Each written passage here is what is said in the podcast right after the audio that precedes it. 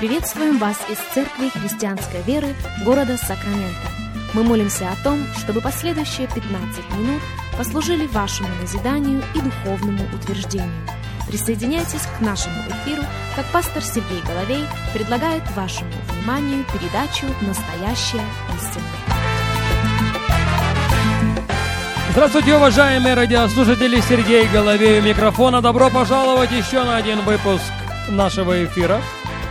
Рады возможности встретиться вместе с вами, рады возможности провести вместе с вами последующих несколько минут, рады возможности предложить вашему вниманию еще одну программу «Настоящая истина», как мы продолжаем говорить на тему «Не ограничивай безграничного».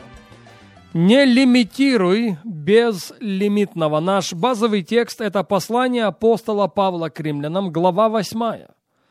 И мы начнем читать с 24 стиха. «Ибо мы спасены в надежде. Надежда же, когда видит, не есть надежда. Ибо если кто видит, то чего ему и надеяться. Но когда надеемся того, чего не видим, тогда ожидаем в терпении. Также и Дух подкрепляет нас в немощах наших, ибо мы не знаем, о чем молиться, как должно. Но сам Дух ходатайствует за нас воздыханиями неизреченными. Испытывающий же сердца знает, какая мысль у Духа, потому что он ходатайствует за святых по воле Божьей. Притом знаем, что любящим Бога, призванным по Его изволению, все содействует ко благу. Прислушаемся к 26 стиху еще раз. Римлянам 8.26. «Также Дух подкрепляет нас в немощах наших».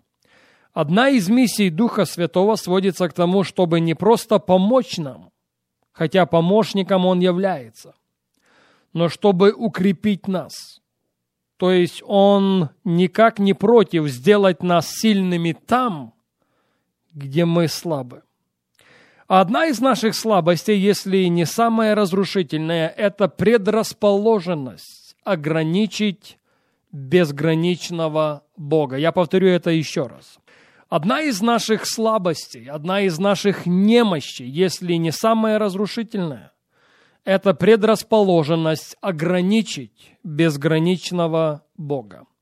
Послушайте еще раз, 77 глава книги Псалмов, и мы читаем – с 32 стиха. При всем этом они продолжали грешить и не верили чудесам Его. И погубил дни их в суете и лета их в смятении. Когда Он убивал их, они искали Его и обращались, и с раннего утра прибегали к Богу. И вспоминали, что Бог их прибежище и Бог Всевышний Избавитель их. И льстили Ему устами своими, языком своим лгали пред Ним. Сердце же их было неправо пред ними, и они не были верны завету его.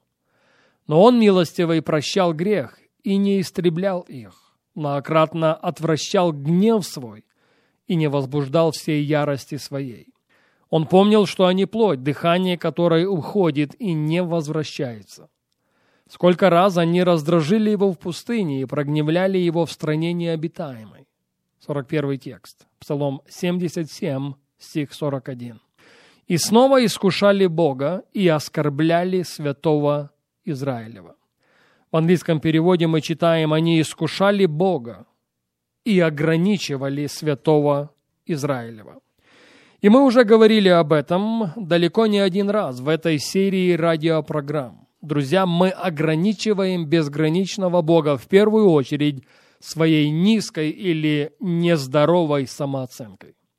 Пожалуйста, запомните это. Если считаете нужным записать, запишите. Мы ограничиваем безграничного Бога. Мы лимитируем безлимитного. В первую очередь своей низкой или нездоровой самооценкой. В силу этого нам рекомендовано апостолом Павлом не сообразоваться с этим веком, но преобразоваться обновлением разума. Другими словами, построить свою самооценку или самовосприятие не на основании того, что диктует этот мир, но на основании того, что о нас говорит Божье Слово. Что же оно о нас говорит? Оно, к примеру, говорит нам о том, что мы Его дети. Мы дети Божьи. Слово Божье говорит нам о том, что мы новое творение во Христе Иисусе. Слово Божье говорит о том, что в Нем, то есть во Христе Иисусе, мы сделались праведными. Слово Божье утверждает, что Христос в нас – упование славы.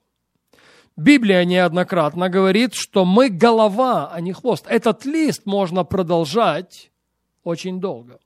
И мой призыв сводится к тому, чтобы мы не сообразовались с этим веком, чтобы мы не строили самовосприятие или самооценку на основании того, что диктует этот мир, но чтобы наше самовосприятие, чтобы наша самооценка была построена на основании Божьего Слова.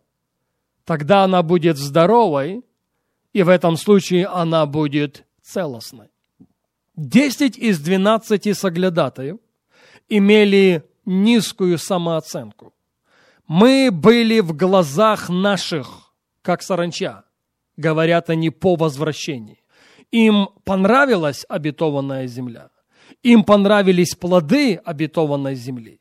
Они принесли эти плоды и представили их сыновьям Израилевым, всему обществу. И вместе с этим заявили, земля хороша, плоды хороши, но, но в этой земле мы видели сыновей Янаковых, рослых людей, исполинов, и в наших глазах, послушайте еще раз, в наших глазах перед ними мы были как кузнечики. В наших глазах перед ними мы были как саранча. И такими же мы были в глазах их.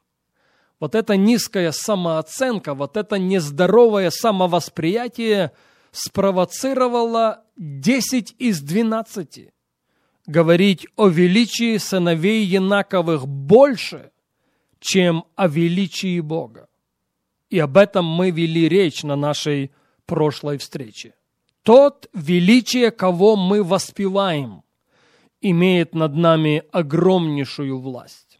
Если мы воспеваем величие сыновей Янаковых, к примеру, величие сыновей Янаковых по имени неизлечимая болезнь, или по имени долг, или по имени непрекращающиеся проблемы, тогда проблемы – тогда долг, тогда неизлечимая болезнь имеет над нами неограниченную власть.